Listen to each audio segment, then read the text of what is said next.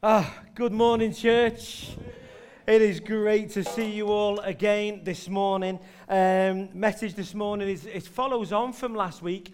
They're slightly disjointed, um, but they do ma- marry together, meet together. Um, anyone remember when you were a kid? Anyone ever get lost? As a child. I remember us as a family, it was our kind of tradition as a family. We'd always go out on a Saturday. Saturday morning, we'd go and visit my, my stepdad's mum, and we'd spend the morning there. And then we'd go out for the afternoon, we'd go shopping and that kind of thing. And sometimes we'd go to kind of market towns, you know, maybe Chester or Southport. And then we went to this one over in Lancashire way. I think it might have been Bolton or somewhere like that. I was probably about this big, however old that is, maybe six, seven. And what I remember of it, I remember we were kind of in this shop, and if I'm honest, I was a bit of a quirky kid. I, I, was a little bit of a quirky kid. I used to take things apart. My parents couldn't really leave me for too long with anything technology wise because it would be in bits by the time it, they came back. Um, and I think I just maybe got distracted and looking around and I wandered off. And suddenly I'm in the middle of this market town and I'm like, I don't know where I am, and I don't know where my parents are. I think my grandparents were with us at the time as well, and I'm suddenly lost. Remember that feeling when you're lost? Yeah, you know the one I'm on about? There was, there was two feelings came to me. One was that feeling of scared. I'm like, you know what I mean? I'm scared. I, I'm lost. But the other one was guilt. Because I think I'd realized that it wasn't that they'd left me, it was really that I'd kind of wandered off on my own, and suddenly I'm all on my own, and I can't find them, and I don't know where they are. And it seemed to be an eternity. It was probably in reality maybe about five minutes, maybe not even that, probably only a minute actually. When you're that big, it seems like forever, doesn't it?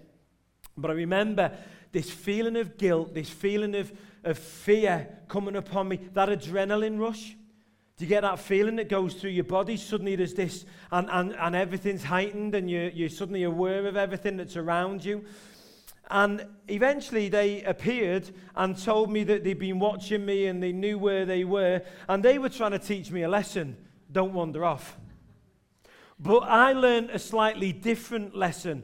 The lesson I learned, if I look back, I was thinking about this this morning, was more along the lines of when the people who are responsible for you are suddenly not around, they're suddenly not there, when it suddenly feels like you've blown it, when you suddenly feel all alone in this world, and when it feels like there's no one around, they're watching and they're there.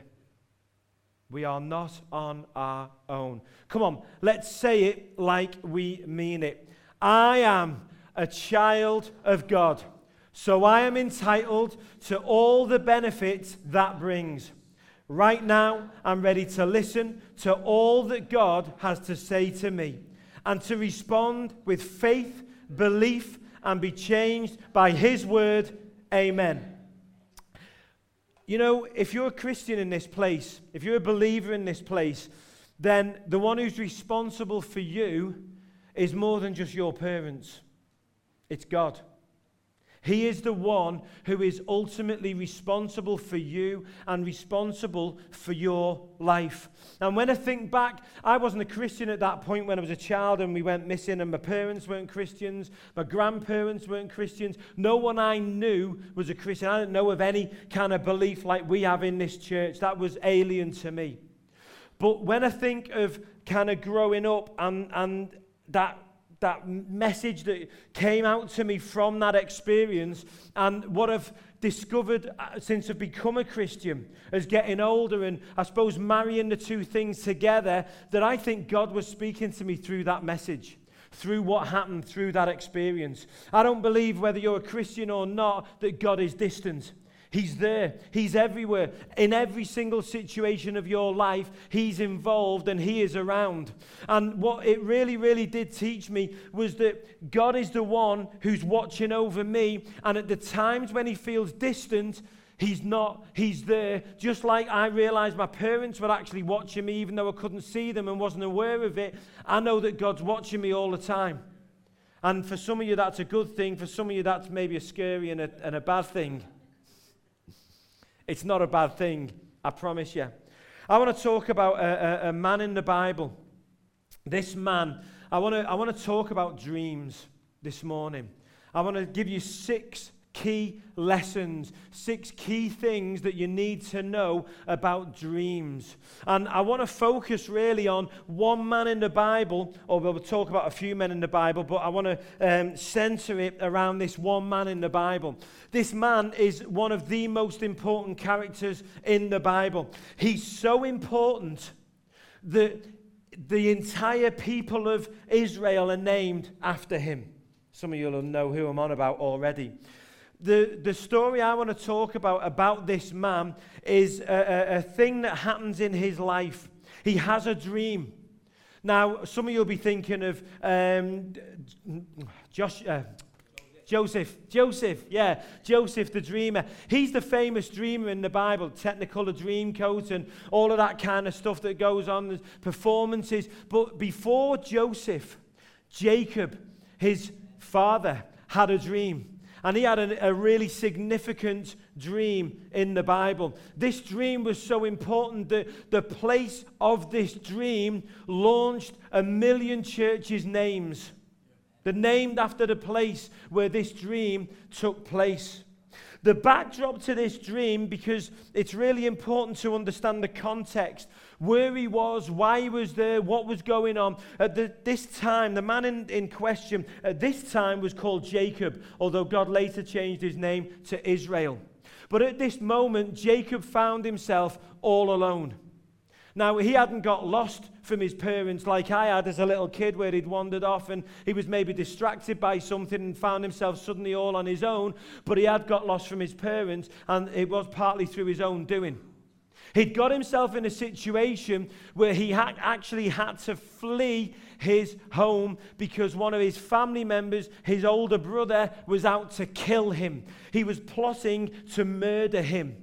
And jo- uh, Jacob, sorry, had found out that his brother was out to murder him, was plotting to murder him because he felt that Jacob had done wrong to him. He hadn't, by the way, but Esau thought this. That was his name of his older brother. So Jacob found out about this. His mum let him know, and he, it was decided that he had to flee. He had to get away until things had calmed down, which he did.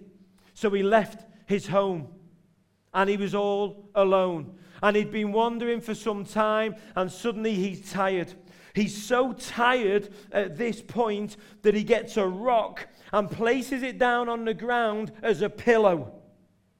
Now, I don't know about you, but I have a nice comfy pillow at home. I used to get a bit of neck ache when many years ago, and I invested in a decent pillow, the right kind of size, the right thickness, because I sleep on my side, and I thought, this is causing it. I think my neck's too high or maybe too low, and so I looked into it and got the right. I can't imagine sleeping on a rock as a pillow. Anyone in here sleep with a rock as a pillow? To sleep with a rock as a pillow, you've got to be tired. Jacob was tired. He was exhausted. He was lonely. He was all on his own. And he was probably wondering was anyone near him? Was God even near to him? And he fell asleep. Tired and exhausted, he fell asleep. And God gave him a dream, an incredible dream. People who aren't even Christians, I'd heard about this. There was not many things in the Bible I'd heard about when before I became a Christian, but this was one of the things. Jacob's ladder. Anyone heard of Jacob's ladder? Yeah, it's a, it, that's his dream. It's what it's kind of named after. We don't know technically if it was exactly a ladder or a staircase, but it was something that led up to heaven. And it was Clearly, the way this thing led up to heaven in Jacob's dream, he saw angels ascending and descending up and down. This was like some kind of connection between earth and heaven. What an incredible dream. Jacob's lay there, and suddenly God gives him this dream. The Bible says in Genesis 28, this is that God gives Jacob this dream. This is a dream, an incredible dream. And in the middle of this dream, God promises him something. He promises Jacob that all of his dreams will come true. God promises Jacob at the top of the ladder, Jacob can see angels ascending and descending as he lays asleep in this place called Bethel, by the way. And he looks up And at the top of the ladder, there's something incredible in that that he looks up. God is saying to him, Look up. Look up. Don't look down. Look up. And as he looks up at the top of the ladder, he sees God looking down on him. And God speaks to him.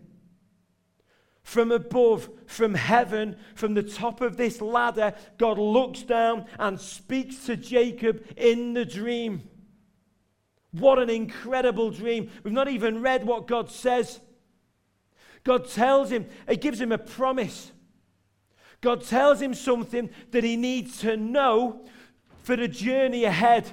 Don't forget, he's had to flee his home. He's all alone. He's off to a place that he doesn't really know. He's been told to go to this place, but he doesn't know what to expect when he gets there. And actually, he, when he gets there, he finds trouble. He finds hard work. It's a difficult time when he gets there. And God promises him something that he needs for this journey ahead.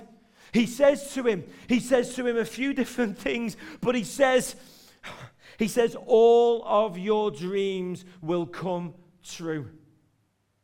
And I want to explain that a little bit later on. In the midst of being far away from his home and his family, and his, his dad was an incredible man. Jacob's dad, Isaac, was the son of Abraham. So, this man, his dad, his granddad, he's in an incredible line of men. Abraham and Isaac are his, not descendants, his, what would you, what's the opposite? Ancestors, that's the word, yeah. Ancestors. Imagine having Abraham and Isaac as your ancestors. There's not time to go into all the incredible things that these men did.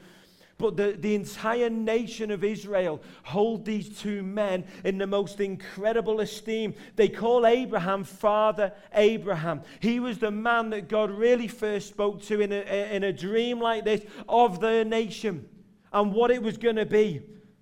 He's considered the father of fathers. But suddenly, Jacob is all away from that. He's all away from his home. He's all away from his ancestors. And God promises him, Jacob, all of your dreams are going to come true. Something he needs to know. He says in, in verse 15, it says, the Bible records it like this. It says this, what's more?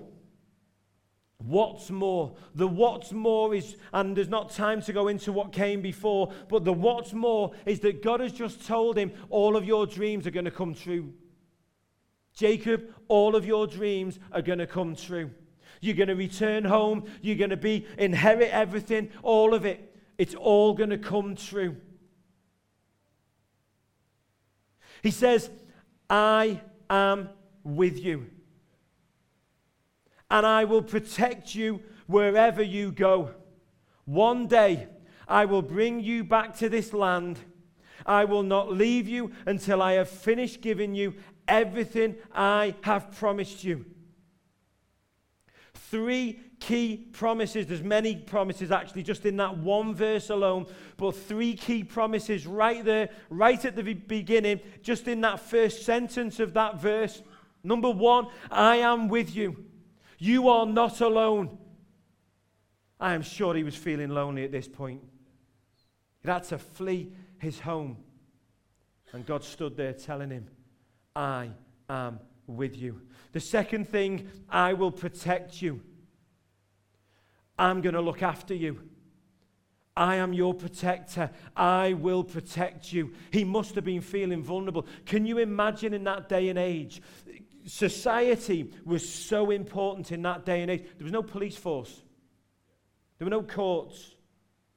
If you found yourself on your own, you were at risk of death. If you had no family and no people around you, and Jacob, he was off to another group of family members to spend the next 14 or more years, but at this point, he's all on his own in the middle of nowhere in a place called Bethel asleep with a rock as a pillow. That doesn't sound very safe and secure to me. And God tells him, I will protect you. I am with you. I will protect you wherever you go. I am with you. I will protect you wherever you go. Wherever you are, whether you feel alone or whether you feel like you've got lots of people around you, I am with you and I will protect you wherever you go. But I want to focus on six other things because, incredible as those things are, I want to focus on six things about dreams and how important dreams are in the Bible. So many songs have been written about dreams, haven't they? And so many films have been written about dreams. And even in our culture, people understand the significance of dreams. But I want to tell you, this book was written 10,000 years ago, this book began. And right there, right then, in the book of Genesis, the very first book of the Bible, God tells us how important dreams are. Have you got a dream? Are you involved in someone with a dream? First thing about dreams. The first thing about dreams is that this wasn't Jacob's first dream. This this, what happened at Bethel, was God's dream for Jacob. This was a dream that God gave Jacob so that Jacob could be assured of what he needed to know for the journey ahead. Because what Jacob was about to face and was about to go through was difficult. He was going to be cheated, he was going to be on his own, he was going to be deceived, you name it. And he needed to know that God was with him. And God gave Jacob this dream. And it was a dream that came from a dream that Jacob had had when he was younger. When Jacob was younger, God, he had a dream himself. This was not his first dream. His dream was of greatness. Jacob dreamed of greatness. He dreamed of greatness that technically wasn't his. The greatness that Jacob dreamed of, the, J- the, the greatness that, that Jacob wanted, was something that technically should not have been his, just like his descendant, Joseph his son Joseph, who dreamed of something great that again technically wasn't his, Jacob had dreamed the same thing. See, he dreamed of having the blessing of Abraham and the blessing of Isaac on his life, but he was the youngest, he wasn't the oldest. Actually, his older brother Esau should have had that blessing. But the thing about Esau is that the Bible records, it tells us really clearly that Esau didn't care about it. Not only didn't Esau care about it, Esau actually treated it with contempt. Esau didn't care about the blessing of his father or the blessing of his grandfather. He wasn't concerned about spiritual blessings or anything like that. All Esau wanted was material things. But Jacob dreamed greater. Jacob dreamed of greatness. He dreamed of those spiritual blessings. He dreamed of those promises of God on his life. He coveted them. He was desperate for them. He wanted them. But it wasn't his. They were Esau's. And he treated them with contempt. But God promised him he was going to have it. God promised him he was going to have these things. He promised him in the dream at Bethel. But just like David after him, when God said to David, You will be the king, it was years later, decades later, before it happened. And, and Jacob and David and so many others, Joseph, all had to go on journeys before they actually achieved and took hold of the dream. How many of you know that God tells us things before they happen? Sometimes, though, many, many years before they happen. 20 or more years ago, God told me I was going to pastor a church. 21, 22 years ago. It took 15, 16, 17 years, I don't know, I lost count, maybe 14, 15 years before it happened. God tells us things that are going to happen before they happen. And this was God's dream for Jacob. God promises us things before he gives them to us. And God will give you a dream. Your dreams are good. But God just doesn't allow us to dream ourselves. He gives us dreams. He gives us dreams. Dreams to answer our dreams. Words to answer our words. Assurances. Second point about dreams. This dream was God turning up right there at the moment when Jacob thought he was lost. Right at the moment when Jacob thought he was lost, God turned up. Right there, God turned up. Genesis 28, verse 16 says this Then Jacob awoke from his sleep and said this He said, Surely the Lord is in this place. And this is the second part of this point number two. That this was God turning up just at the moment when Jacob thought he was lost. He says this I wasn't even aware of it. I wasn't even aware of it. At the moment when you think you're lost, at the moment when you think you're all alone, God will give you a dream and remind you and assure you that you are not alone. I am with you. Even till the end of the age, I am with you. He will not leave you. He will not forsake you. You are not alone. Even if you're not aware of His presence, He is there, right there with you, right now. Right now, He's with you. Right in this moment, right now, He's with you. It doesn't matter how you arrived at this place, how you got here, what your journey was to this point. God is with you. And He's assuring you this morning of that fact that He is with you. You are not alone. When Jacob thought he got himself far from God, when he thought he'd messed it all up, when he thought he'd found himself all alone and he'd got himself in a big mess in this big old world of ours. Right at that moment, God shows up. Says, I'm with you. I am with you. Point number three. I like this one. I've not really written any notes down for this one, so I'm going to have to kind of ad lib this one. I'm just trusting this is just going to come out. Jacob dreamed big. Jacob's dream was big, it was massive, it was huge. Number one, it was impossible. Jacob's dream, when he was younger, Jacob's dream was impossible. It was the culture of the day that Esau inherited all of those promises, not Jacob. So it was impossible. It wasn't going to happen. It wasn't his. It didn't belong to him. Number two, it didn't belong to him. It belonged to somebody else. But guess what? God took it from that other person to give to Jacob. Now, I should say this God doesn't have to take from someone else to give to you to fulfill your dreams. God is well able to create what you need and give it to you.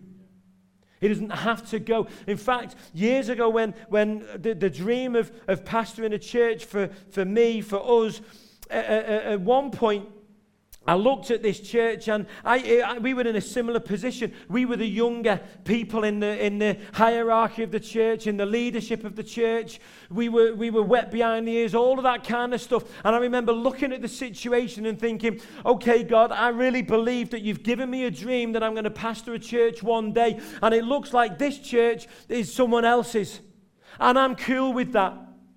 I'm absolutely cool with that. And I remember at a house in, in Cotterdale Close, just not far from here, getting down on my knees. I'd got to a point where it was like, this is building. This is getting closer. This feels like this is happening, like this is the moment. And I'm not sure what I've got to do now. I remember getting down on my knees at the end of my bed and saying, okay, God, I, I understand that, that this church isn't mine and it belongs to someone else. All I ask is, God, what have you got for me? What have you got for me? Literally, God, what have you got for me? And he spoke to me and he told me, he said, I've got a church for you. I have got a church for you. At that point, I thought it was a different church. I thought it was another church. Went to Tina, the pastor, the previous pastor, and her husband who'd started the church. I went to Tina. I told her this. She's in the room. She can confirm this. I said, Tina, God told me. I, I believe I've got to go and plant a church. Believe we've got to leave and go and plant a church. Tina said, No, don't, don't. Just wait. Don't do it. Don't go. I'm like, Tina, I've got to go. She just, just wait. Just let us out of respect. I said, Okay, Tina, I'll leave it. I won't do anything. And the weeks went by and the months went by and I'm phoning her up regularly. I'm kind of waiting a respectful amount of time and I'm phoning up and I'm pestering them saying, Tina, do you remember what I told you? I told you we've got to start a church. I told you you've got to plant a church. Come on, Tina, what are we going to do about this? This is kind of building within me. I know this is urgent. What are we going to do? Tina's saying, no, wait, wait, wait, wait, wait. And then God made a way. God just made a way. He changed the situation. I could tell you that for another day, but He changed the situation and God made a way. God made a way. Jacob dreamed big. That dream at that time, I didn't have a clue how I was going to pastor a church. I didn't think I was able to. I didn't know how I was going to do it. But all I knew was God had said. God had put it in my heart, and it was something I had to do. I was petrified. I was scared. And that's the third thing about dreaming big. Like kind of part three, sub part three. 3.3. We've done 3.1, 3.2. We're on 3.3 now. You, if your dream isn't scary, if you don't know how you're going to do it, then it's probably not big enough. You're probably being a little bit kind of uh, playing it safe, being cautious. I read something in a book recently. It said the, the goal of life is not to arrive safely at death.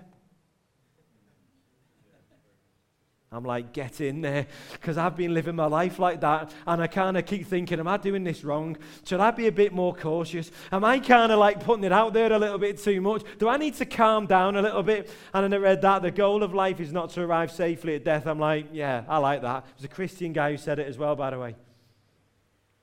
You got to dream big. If you don't dream big, if you think about it logically, let's go to part 3.4. If you think about it logically, right? If your dream is really achievable in your own strength, and I don't know, I'm not the first preacher to preach this, but if it's, if it's achievable in your own strength, if you can kind of do it, if you've got everything that's needed to do it, then you don't really need God, do you? And it's not a God dream. Where's God in that? That's just something you can do. There needs to be an element. If it's a God given dream, we're a Christian church. I believe in God. I believe in a miraculous God. I believe in living a life, a full on life, a significant life. By the way, that comes with significant problems. You should be aware of that. But anyway, a significant life for God. That means He's got to be involved in it. That means you need Him. That means it's got to be bigger than you. Yeah? I could go on about this one, but let's move on. Number four. Four point, I think there's only one bit of this from number four. I think it's just, just a 4.1. So, number four, I'll keep it easy for your notes. You are making notes, aren't you? I can see people busily writing down. You need to make notes. Come on. Number four, in fact, do you mind if I read this out? Because this, this, I read this recently and, and I thought this was brilliant. This is about, have you heard of the Wright brothers? Silly question, really. You've all heard of the Wright brothers. Uh, on May the 30th, 1899, Wilbur wrote the most significant letter of his life, given the chain reaction it set in motion. He addressed the letter written on Wright Cycle Company stationery to the Smithsonian Institute. That's like a big institute in America. They've got a big, you know, uh, historical centre and all this kind of stuff. These were the guys, if you wanted to know about stuff, they knew it at the time. And he wrote to them asking for everything they had on human flight. At this point, it was impossible. In 1899, human flight was impossible. Are you aware that right now, whether you're in this room with us right now or you're listening to, on this, to us on this podcast, unless some major disaster has befallen us, there are currently at least a million people in the air right now in planes around the world. A million people. That's bigger, that's bigger than most cities in the UK the population, and they're in the air right now. In 1899, human flight was impossible. People thought he was an idiot. And he asked for, and this is for us as a church, what I'm about to tell you now. He said, he wrote to them asking for everything written on the subject of human flight, which wasn't much. But they give him one book by L'Empire de Air. Oh, sorry, it was called L'Empire de Air. And it was by a French farmer, stroke poet, stroke student of flight, Louis Pierre Mouillard. I'm probably getting the pronunciation slightly wrong. My sister won't be too happy. But anyway, was like, and, and but he wrote this. He said it was like a prophet crying in the wilderness, exhorting the world to repent of its unbelief in the possibility of human flight. Did you hear that? He was calling out this guy to the world to repent of its unbelief in the possibility of human flight. Did you hear that? Calling the world to repent to repent of its unbelief in the possibility of human flight. We have a dream in this church. We have a dream in this church. We have a vision in this church. We're not just meeting on a Sunday every week just for the sake of it. We're going somewhere. I believe in a vision and in a dream for this church. And the dream that God, that we believe God has graciously given us, is that this church will be 1%. We will reach and be 1% of the population of Warrington.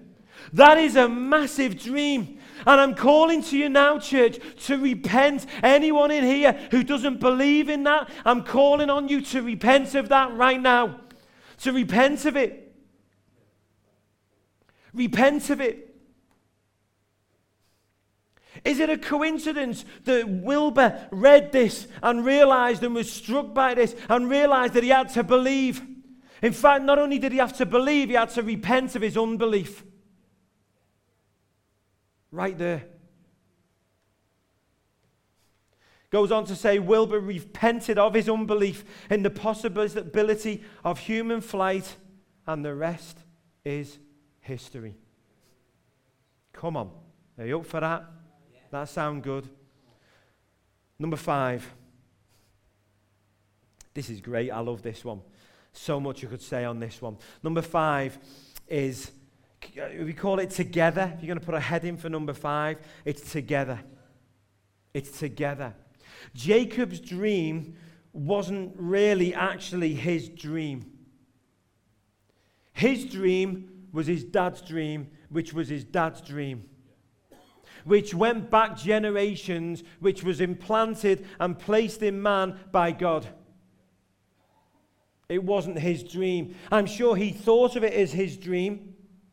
I'm sure he thought of, and I'm not just on about the dream of the ladder, I'm on about the dream of him inheriting that line of blessing, of him being the, the, the, the man that kind of blessed others. He went on to, to be the father of the 12 tribes of Israel, so he was significant in that dream. But it wasn't his dream. He was just a part of a bigger dream. We're all just part of a bigger dream. Don't think of your dream as just your dream. If you think of it as just your dream, if you focus just on yourself, you'll never achieve it. You'll never do it. There's so many reasons, and I want to try and go into them, as many of, us, of, of them as I can. But there's so many reasons why your dream isn't just yours, and you can't just think of it as yours. Because it didn't, my dream of pastoring a church, that didn't start with me. That started with Tina and Dennis.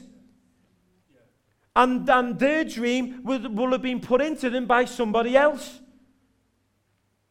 And what I'm doing now, what we're doing now, this dream, this church, what we're doing here, it's not mine. I don't own it. I'm just a, a guardian of it, if you like. But it's not just my dream for me to fulfill and wow, look at what Barry did, look at what Vicky did, how incredible are they. It's not about that. If you think it's about that, you've missed the point. I don't think it's about that. And if you think it's about that, we'll ne- or well, if I thought it was about that, we'd never achieve it. We'd never ever achieve it. The dream is your dream. You're part of this dream. The dream is to make your dreams come true. The dream is for you. The dream is for all of us. The dream is for the people who haven't even entered the room yet. They're still out there. They don't even know that there's even a dream. They don't even know this dream exists. They're still watching Inception.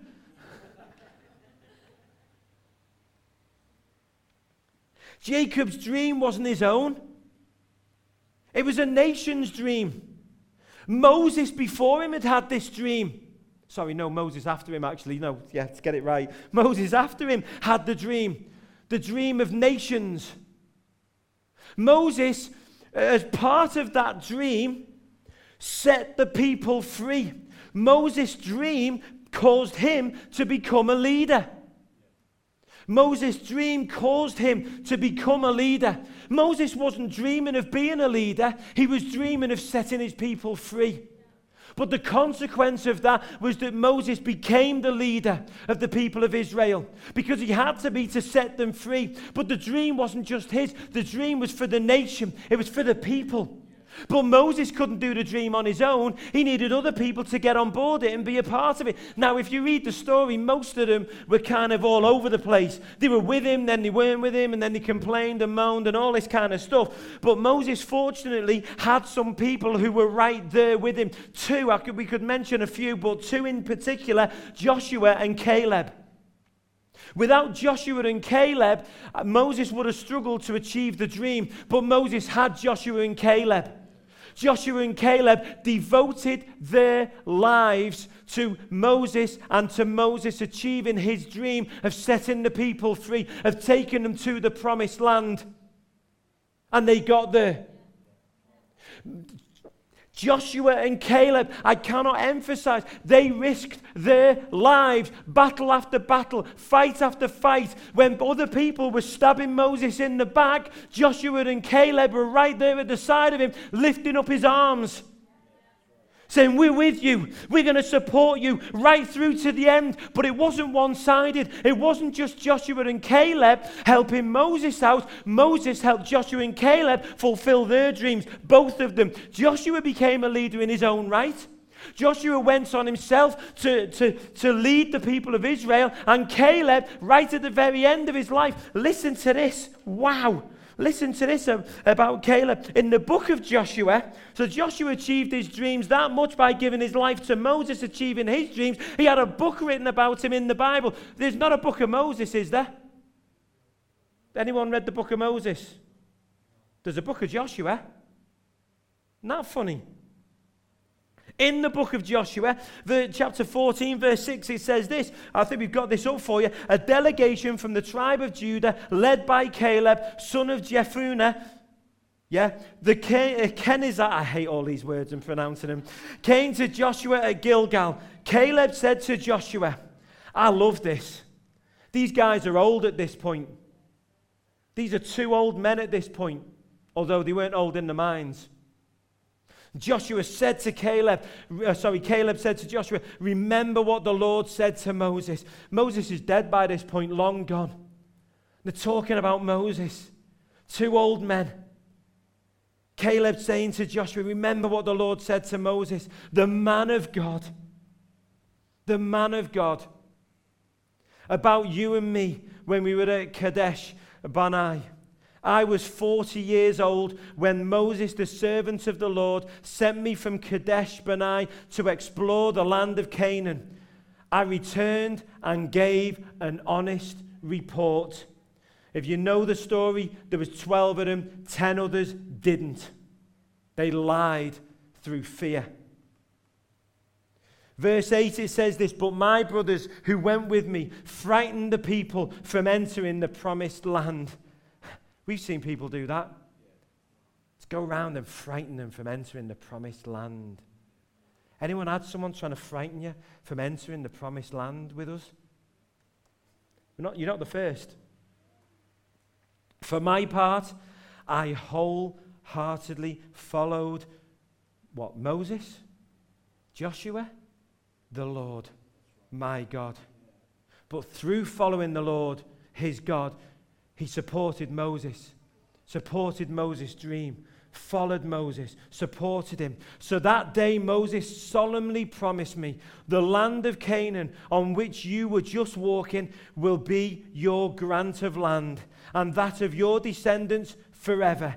because you wholeheartedly followed the Lord my God. Joshua and Caleb were faithful to the end, and they didn't just support Moses' dreams, their dreams were fulfilled through Moses. Moses supported their dreams, they supported Moses' dreams. That's the way it should be. We all dream together. Neither dream was disconnected. How was Joshua's dream not a part of Moses' dream? How was Caleb's dream not a part of, of Joshua's dream and Moses' dreams? They were all interlinked. It's all one big dream. Every great dream needs Joshua's and Caleb's. Without them, it cannot be achieved. David had 40 mighty men who helped him achieve his dreams. There's a whole chapter devoted to them in the Bible of their exploits and all that they did. And t- two of his men risked their lives to bring him just a glass of water because he was thirsty. You read that story, any of you? Because he was thirsty. They went, You're thirsty. You need a drink of water. And they went and they risked their lives to go and bring him back the glass of water. He was only dreaming of this glass of water. He wasn't actually even asking for it. He was just dreaming about it. And these men heard David's dream and went and risked their lives to go and bring David a glass of water, which he never even drank because he said, How can I drink a glass of water that you have risked your lives to bring me this dream? And he poured it out, which might sound like an odd thing. It might sound disrespectful, but they knew exactly what he was doing. He said, No, no, no, you've done everything to bring this to me. Now we pour this out as an offering to God, to bless our God. Jesus had 72 messengers, 12 disciples, 3,000, 5,000, you name it, to achieve his dream. Elijah, Elisha followed Elijah, the great prophet, the man of God, that they still to this day in Israel dream of Elijah. And what happened? Elisha served him. Elisha helped Elijah. He, he stood there as his servant as his servant to help him achieve his dream. And what happened? Elisha, did, did Elisha just help Elijah achieve his dream? No. Do you know what happened? Elijah helped Elisha achieve his dream. Elisha went on to perform twice as many miracles as Elijah. He asked for a double portion and he got it. Bible records Elisha asked for a double portion of what Elijah had and he received it.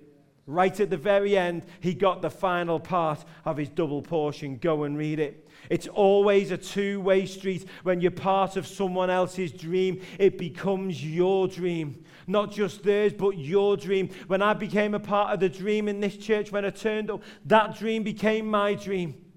If you're a part of this, our dream now is your dream. It's not our dream, it's God's dream. It's all of our dreams. No one owns it, it's God's dream. He was the one who planted the seed. The disciples didn't just help Jesus, Jesus helped the disciples. They fulfilled their dreams. They got what they wanted. They got exactly what they asked him for right at the beginning when he called them and he said, Come follow me. Point six, the last one. Perhaps the most important one. See, all of these references, all of these things that I'm, I'm talking about, that I'm referring to, all of these, they give us hope. They tell us what God's dream for us is. They give us certainty on what God's saying. So we don't have to guess. We don't have to worry or, or be anxious about what God thinks or what his heart is because we can read it. We go and we read these stories. And we, where do we read them? We read them in the Bible. In the Bible. It's not just a book, it's a holy book a set apart book. We, we believe it is the Word of God. We believe, I, am just me personally, my thoughts on the Bible are this. When I became a Christian and, or became a believer, and, and I was thinking, is, is this Christianity? Is this God, the Bible? And, and is this it? And I felt like God just said to me, You don't think I'd leave you alone, do you? You don't think I'd leave you in this world without some instruction, without something to help you.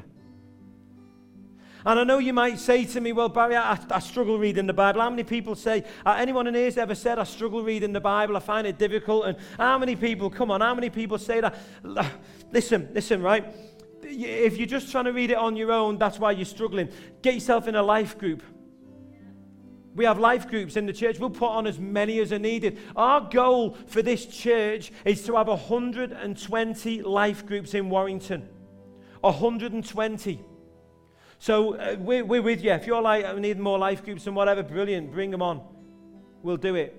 We'll do it. As many life groups as we need. Our, our goal is 120. That's how many we believe we're going to need.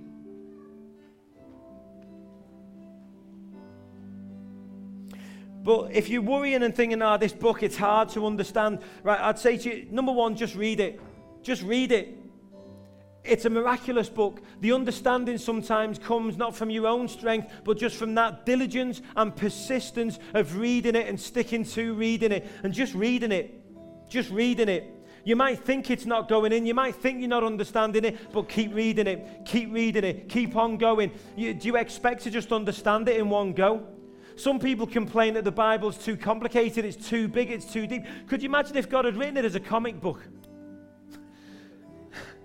like as thick as a comic book, really thin. Like pictures and stuff like that, and just like, you know, colourful pictures and just a few words, and like a comic book. Literally as deep as a comic book. We'd all be complaining it wasn't deep enough. The Bible, guess what? It's as deep as you want it to be. It can be as shallow as you need it to be to understand it, and it can be as deep as you want it to be. The most basic person, I've heard of criminals in prison cells with no education reading it and understanding it, and God speaking to them through it. Yes, they may not have understood it all, but they understood it. There's scholars that have still not got to the depth of it. It's like the oceans, it's as deep as you need it to be. Just read it. Just read it. But don't just read it on its own. Combine it with coming to church. Combine it with good, solid teaching. Uh, when all of that is together, when you're doing all of these things, the understanding comes. Because you know what? The point of reading it is to find God, is to find your dreams. And guess what? He's not that hard to find. He's there. He's been there all along. You might be reading it thinking, I can't see him in it. He's there and He's been there all this time. And suddenly, just at the right moment, just when you think, I'm all on my own, I don't get it, suddenly He'll speak to you out of that book like you've never understood it before. But He can't if you don't read it. Just read it. If you read it, if you want to achieve your dreams, you've got to help others achieve theirs. If you want to do that as a Christian, you've got to read that book. You've got to get your head around it as much as you can. You don't have to be an expert on it. You don't have to get up here and preach on it. You don't have to be able to explain it to anyone else. Just read it. Just read it and allow God to speak to you, and then He will step out. Remember Genesis 28, verse 15 I am with you, and I will protect you wherever you go. I will not leave you until I have finished giving you everything I have promised for you. He's not that hard to find, church. Feeling inspired? Come on, let's worship Him. Come on, band give us something to, a reason to praise. What a song to praise with.